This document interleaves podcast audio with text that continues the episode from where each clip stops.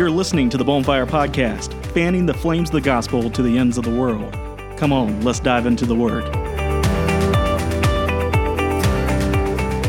Welcome to the Bonfire Podcast, everyone. We are glad you are joining us for another episode. If this is your first time joining the Bonfire Podcast, we want to say welcome to you and we thank you for stopping in. We pray that you would stay and uh, listen uh, for a little bit. And if you like what you're hearing, we encourage you to become a subscriber and uh, a regular downloader of our content. We release new content each week on Sunday evenings at 8 p.m.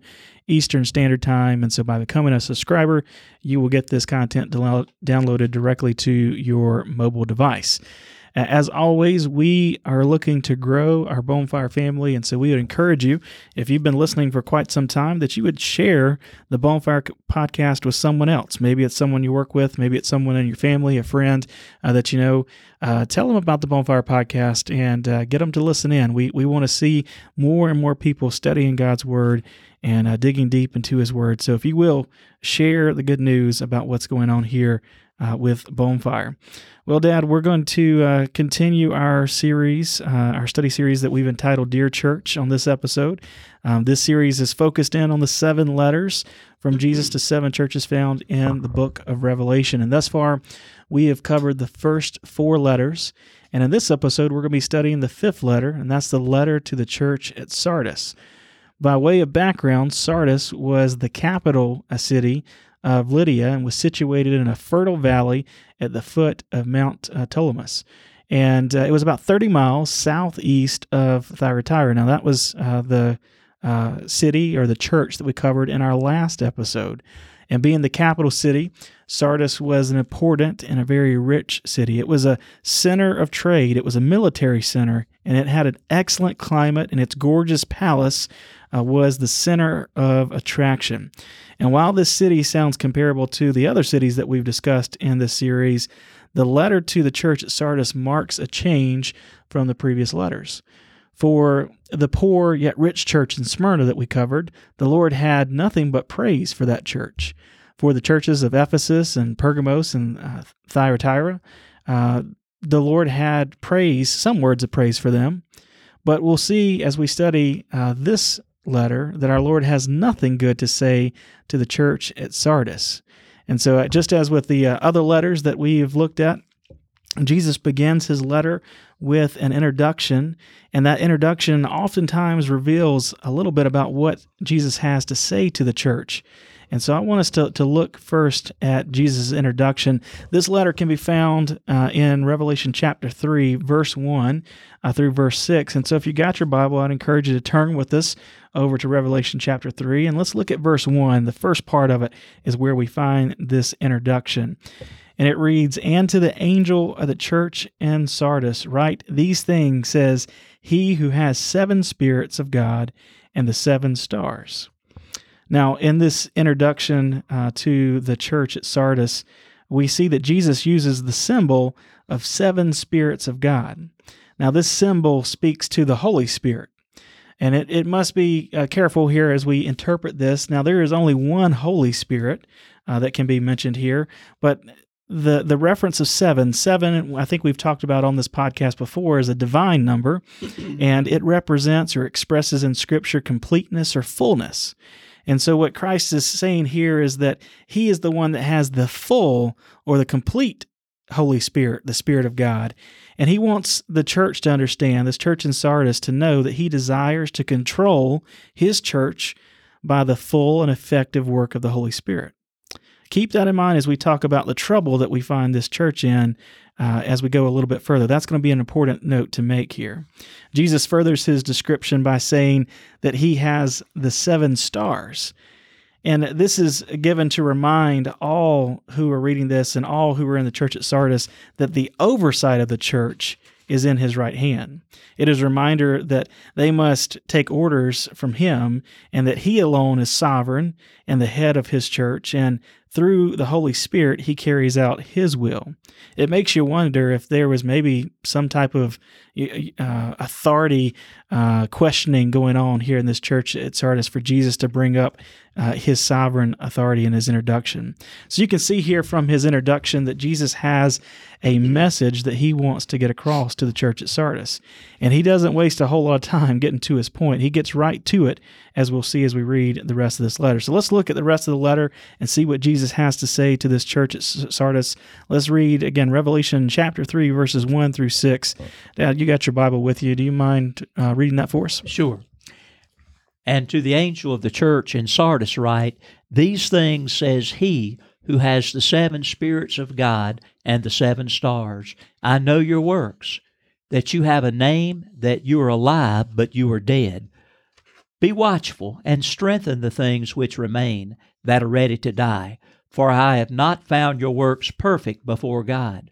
Remember, therefore, how you have received and heard, hold fast and repent. Therefore, if you will not watch, I will come upon you as a thief, and you will not know what hour I will come upon you. You have a few names, even in Sardis, who have not defiled their garments, and they shall walk with me in white, for they are worthy. He who overcomes shall be clothed in white garments, and I will not blot out his name from the book of life, but I will confess his name before my Father and before his angels. He who has an ear, let him hear what the Spirit says to the churches. As we've already talked about, uh, Jesus doesn't waste any time getting to his point and, and getting that point across to the readers of the church at Sardis. And we, we mentioned also that Jesus didn't have a whole lot of uh, pleasant things to say about this church. And he jumps right in and starts talking about the issues that are there. Dad, what was the, the accusation Jesus leveled on this church at Sardis? Okay. Well, you remember a while ago you mentioned about uh, Sardis being a, a great city. It was one of the noblest and greatest cities of all the East. For more than 2,000 years, it was a famous city under successive empires. But sad to say, though, at the time Christ was sending this message to the church, the city was but a shadow of its former splendor. And the church at Sardis, unfortunately, had become like the city. It was not what it used to be. This message Jesus gave to Sardis is not just for this one church, and I want you to be sure to hear this out there in podcast land. It was meant to be a warning to all great churches that are living on past glory. And today there are many churches of the Sardis type. Now, as we look at our scripture, uh, one of the first things that Jesus mentioned about this church before he led into his accusation was he said something about the reputation of the church. Jesus said in verse 1, I know your deeds, that you have a name, that you are alive. Now, the church at Sardis outwardly appeared to be flourishing. It was a beehive of activity and was well spoken of in the Christian circles. People visiting it probably thought that it lacked for nothing. They no doubt had an eloquent orator, a beautiful ritual, and possibly a fine place to worship, because in the scripture we find no indication that the people would have had reason to worship in secret due to persecution. I imagine that the church was filled up on Sunday mornings but the one thing that was not filled was the people. They weren't filled with the Holy Spirit. In other words, they were not directed and empowered by God. Their work was not empowered by God. Now, we know of their reputation, but now let's look at the reality concerning this church, the accusation Jesus made concerning them. In verse 1, let's go back and look at it again. Jesus said, I know thy works, that thou hast a name, that thou livest and are dead. When Jesus said they were dead, he didn't mean that they were all physically dead or that they were all spiritually dead in the sense that they were all unsaved and going to hell. Because in verse 4, he points out that there were some in the church who hadn't dirtied their garment or give in to the temptation to sin so as to mar their testimony. When you get right down to it, Jesus was saying in verse 1 people see your activities and your numbers. And they assume that that's a sign of life or that a genuine spirit filled ministry is going on, but they're wrong. You are dead, meaning that you are operating in your own power, not the power of the Holy Spirit. To further illustrate this, have you ever seen a tree with the heart decayed and eaten out? Green leaves may still appear for a while, even though the hole is there. The church at Sardis was like the tree with a hole in it. Outwardly, it still looked like a strong spiritual church, but Jesus, who could see the hearts of the members that made up the church, knew that all but a few had unconfessed sins in their lives, thus hindering the work of the Holy Spirit in them and in their church. There are a lot of churches today that years ago were strong spiritual churches, but now are lifeless because their members made compromises with the world and sinned, thus robbing the churches of their spiritual power. They, like the church at Sardis, are dead, and they don't even know they're dead. They remind me of Samson, who, after he had his hair cut and lost his strength, he was awakened to the sound that the Philistines are here. And so he went out to fight them in great confidence because he had always been a champion over them. But sadly, he did not know that his strength had left him. He had always fought the Philistines in the Spirit of God's power, but now he fought them in his own puny physical strength and was conquered and captured. Many Christians today are trying to live the Christian life in their own strength, and they're having no success at it because the Christian life is a supernatural life, and it can only be lived by trusting in the Holy Spirit for guidance and power so as to resist temptation. Churches that are dead or powerless are full of people who are carnal, fleshly, and aren't living the abundant life that Jesus talked about when he said, I am come that they might have life and have it abundantly. The churches and the people might be full of works for God, but the works are empty. That's what Jesus meant here when he said in verse 2, I have not found your work perfect. The word perfect in the Greek also carries the meaning fulfilled or completed. Works done in the strength of the flesh will not begin to fulfill God's purpose or pattern. Now, we've looked at the accusation uh, Jesus made towards uh, this church. I mean, he expressed their reputation, but then he got down to business and told them the reality. Dr. Vance Havner, a great preacher of days gone by, has frequently said that spiritual ministries often go through four stages a man, a movement, a machine, and then a monument. Sardis and many other churches like it are in the monument stage, but even in that stage, there's still hope. That's exactly right, Dad. And as I was listening to you, you go through that, I was just thinking to myself of, um, you know, h- how sad it is to, to to know that you can have a church that that looks alive and is uh, seemingly busy and and has programs and building campaigns and all these things going on, but yet is still uh, still dead, and that's because that they failed to fully yield themselves to the Spirit and allow the Spirit to work in them and through them, and so. Uh, that's just something I think all of us as as listeners need to be mindful of, is being sensitive uh, to the Holy Spirit and making sure that we're relying on His power uh, to be our sole source of Right. energy and uh, be the driving force behind everything that we do.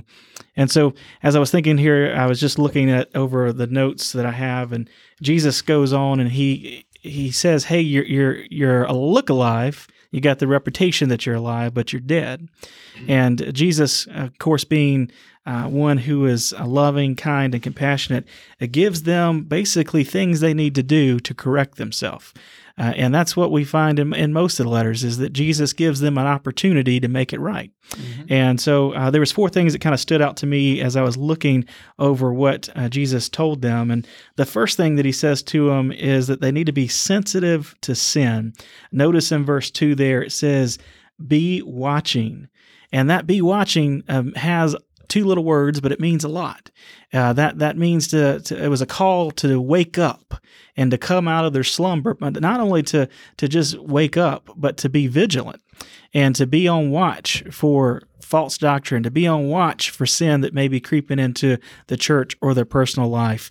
Uh, that term there is oftentimes reference to a soldier being on guard and having to be vigilant and always watching and keeping his eyes open uh, to see anything that may be coming um, at, at him that may be um, possible issues to him. And so Jesus says, I want you to wake up and I want you to be sensitive to sin. I like the way that Paul put it over in Ephesians uh, chapter 5, verse uh, 14. It says, Awake, you who sleep, arise from the dead, and Christ will give you light. And that's really the call here that Jesus was giving to this church at Sardis was to wake up and to be vigilant, to be on the lookout for sin and, and, and to be on the lookout for things that were going to bring them down. The second thing that he tells them is to be submissive to the Holy Spirit. And look over at verse 3. It says, Remember therefore how you have received and heard. Uh, that received, of course, is referring to the receiving of the Holy Spirit and uh, and and being led and guided and or heard uh, of the Holy Spirit. And so uh, Jesus tells them be submissive. Remember, part of their problem, and even we talked about it in our introduction, is when uh, Jesus introduced himself. He he talks about having the fullness or the completeness of the Spirit, and that was a reminder to them that they were not working in the fullness and the completeness of the Holy Spirit. Mm-hmm. At some point, they had let sin creep in uh, to their personal lives, maybe sin into their collective church life, and that sin will quench the power of the Holy Spirit. And Dad, one of the things I, I find interesting is, you know, that quenching of the Holy Spirit uh, found over in Ephesians. That word quench uh, means a couple things. It, it means uh, closely related to fire, mm-hmm. so it means to to put out. And so you, you, you don't want to put out the Holy Spirit. Uh, but the the quenching of the Holy Spirit, also that word quench, is related to thirst, uh, and, and, so you, don't want to cut off the supply uh, there of the Holy Spirit. And so Jesus was telling them they needed to be submissive and go back and remember the receiving of the Holy Spirit and stick to the Holy Spirit as being their guide and their power for everything that they do. The third thing that I saw that stood out to me was he says, Be uh, subject to the authority of God's word. Uh, look over in verse 3 there. It says, Therefore, how you have received and heard, and then it says, Hold fast. That term, hold fast, I think we covered that in a previous episode too. Mm-hmm. Uh, you see it throughout the New Testament, I think four or five times. And every time that word is used there, it means to cling to, to, to, to stay true to. And that's true to staying true to God's word. So he's saying, hey, stay true to the word of God, stay true to this to the scripture. Uh, that is where you get your your ultimate authority uh, to is to be subject to God's word. And then lastly, of course, he says, repent.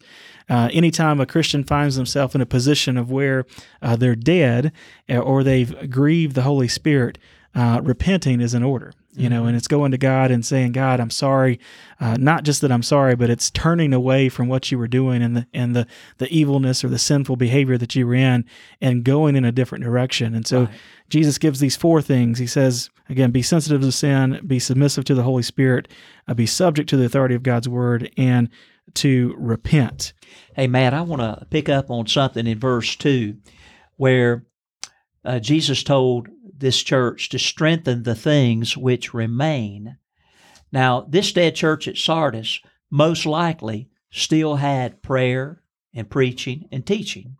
The absence of any word about their being persecuted was probably because they were not aggressive in their witness to the city, and thus there was no invasion of the enemy's territory. No friction usually means no motion.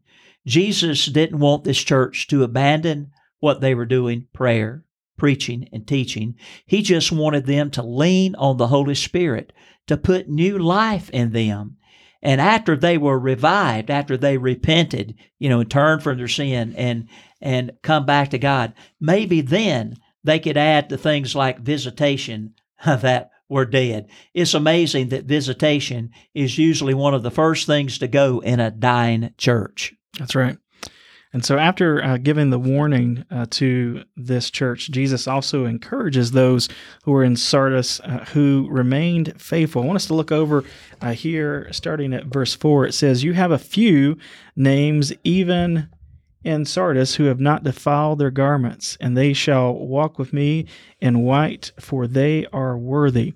What's interesting here, Dad, is um, apparently the church wasn't completely dead, right? There were still uh, those that were holding true to the things of God, and they hadn't as the, the scripture said here, defiled their garments, meaning they hadn't given in to sinful behavior mm-hmm. and that they were trying to maintain and, and hold on to the things of God.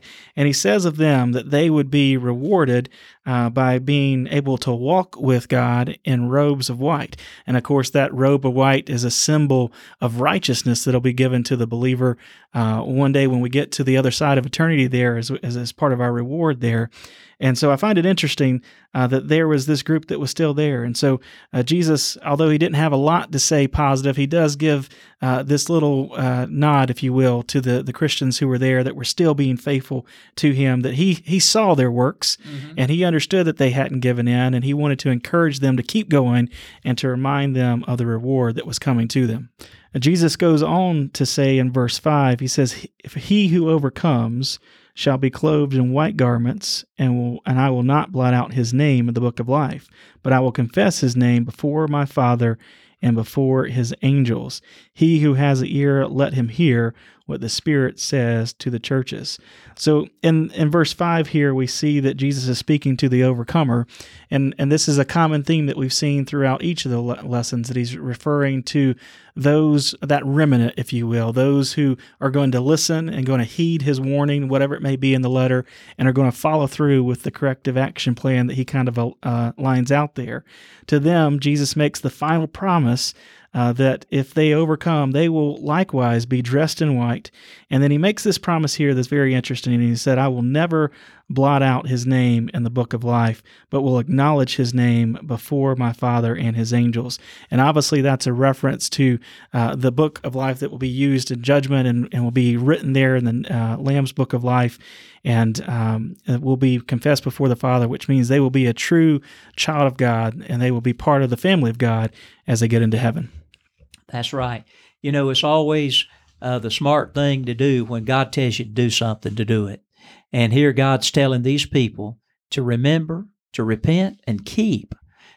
I, have read a story one time, and this story was found in John Phillips' book, Exploring Revelation. It's a great illustration that I want to, to give as we near the end of this podcast.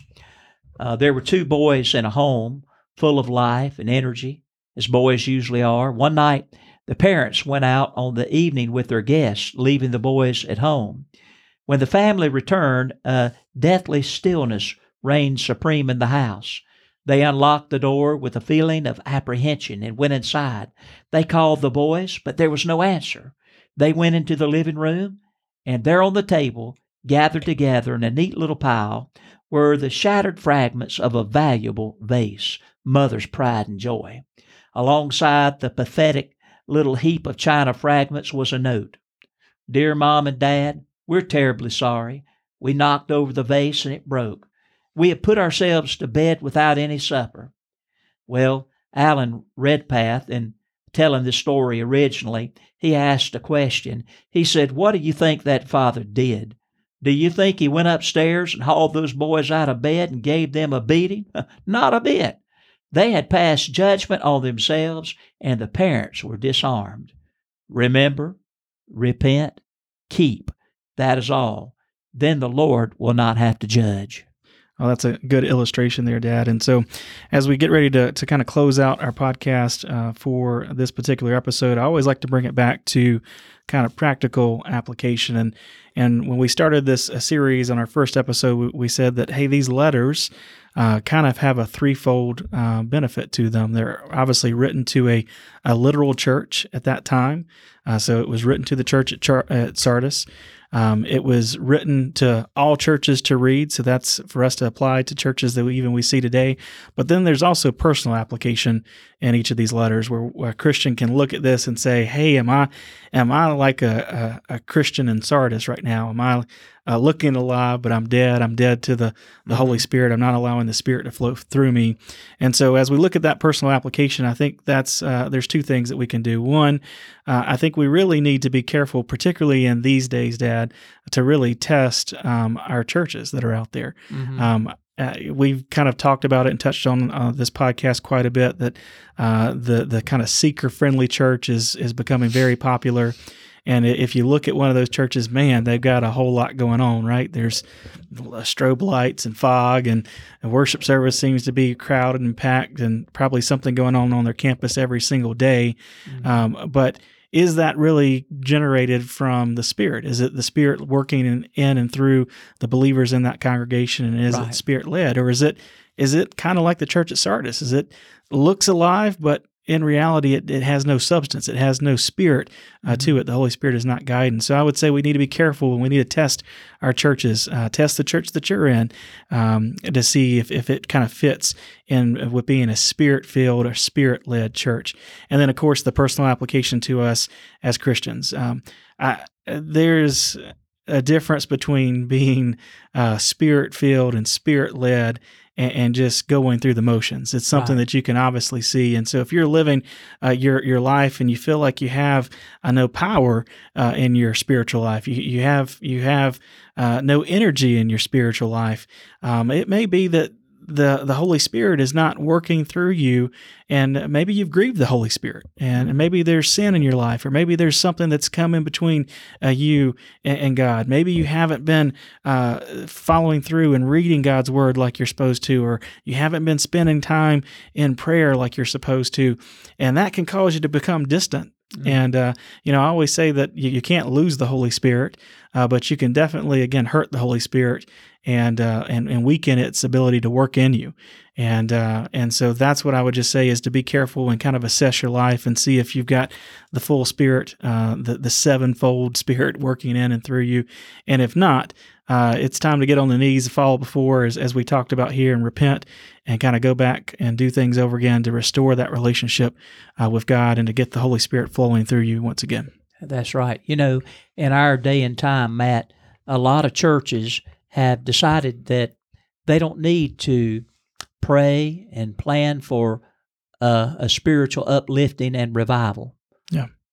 I mean, I remember years ago, I'm 62 years old, when I started out pastoring, that it was not uncommon for just regular pastors to have one or two revival services that they would be invited to speak at, you know, and you always kind of negotiated with the new church, hey, I, I, need you to allow me to have some time to go preach revival services because we certainly want people to be available to come and, and uh, help us in revival. And the churches would have cottage prayer meetings. Cottage means home prayer meetings where yep. people, old saints, would get on their knees at on the couch and at the chair and call out to God for God to do a spiritual work in the church, to revive them as individuals, and uh, just to revive the church and get the church back to where it needed to be. And sometimes churches would have uh, two meetings a year like that, a plan. And some people say, "Oh, you can't plan for a revival." Well, if you don't aim for something, you're certainly not going to hit it.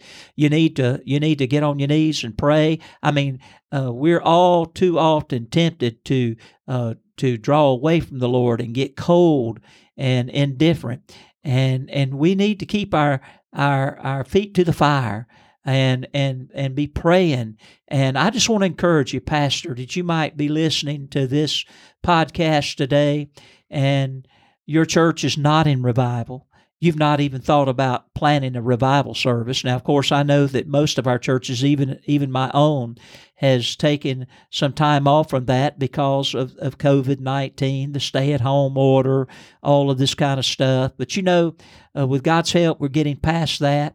And, and we need to start, and I will start uh, planning those revival services and praying for it now, way ahead of it. So, Pastor, if you're listening and, and your your church is is just dead and stale.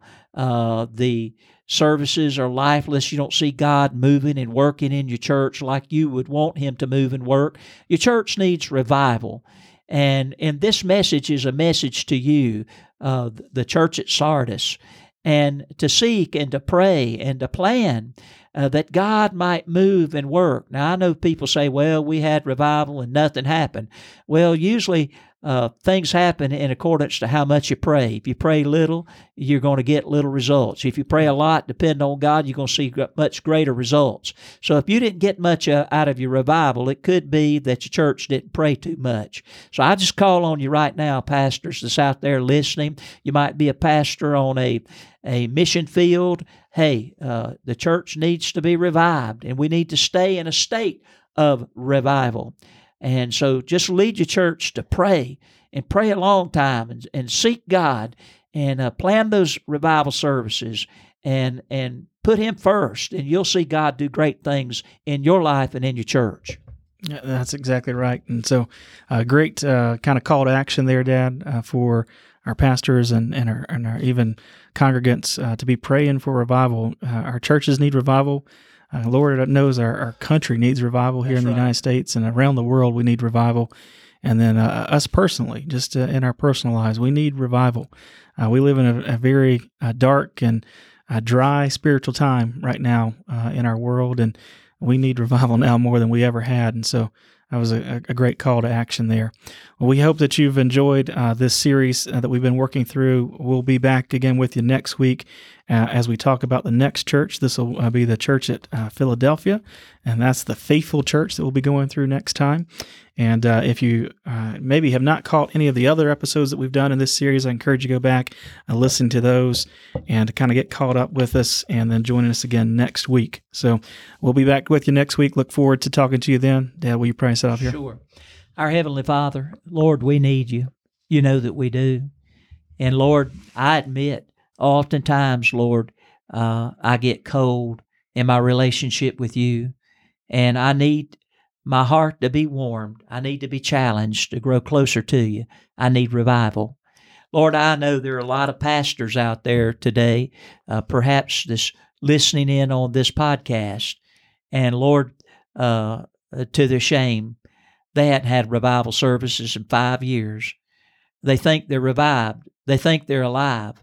But Lord, if you assess the condition of their church, help them, Lord, to just to to ask this question Would the Lord say that I was really alive? God, I want my church to be alive spiritually. I want those that are listening to this podcast, I want them and their churches to be alive spiritually. It could be, Lord, not just pastors, but certainly lay people listening. Lord, revival start with just a few people uh, coming together, uh, seeking God, and praying for spiritual renewal in their own life and in the lives of others and praying for people specifically. And then that's that small little fire starts and then it starts growing and growing. And then when the church catches on fire people come and watch it burn. So god i just pray that you'd just lay that on people's hearts. And i pray lord that if anybody's listening to this podcast that is is dead spiritually. I mean, really not alive because they don't have Jesus in their heart. God, may they turn from their sin and accept Jesus and what He did on the cross as payment for their sin today and trust Him, the risen Savior, as their Lord. And it's in Jesus' name we pray. Amen. Thank you for listening to this episode of the Bonfire Podcast. We encourage you to subscribe wherever you stream your podcast content. Also, be sure to rate us on iTunes and Facebook so that others will know about the podcast. If you have a question that you'd like to see us address on an episode, feel free to email us at bonfireministries at gmail.com.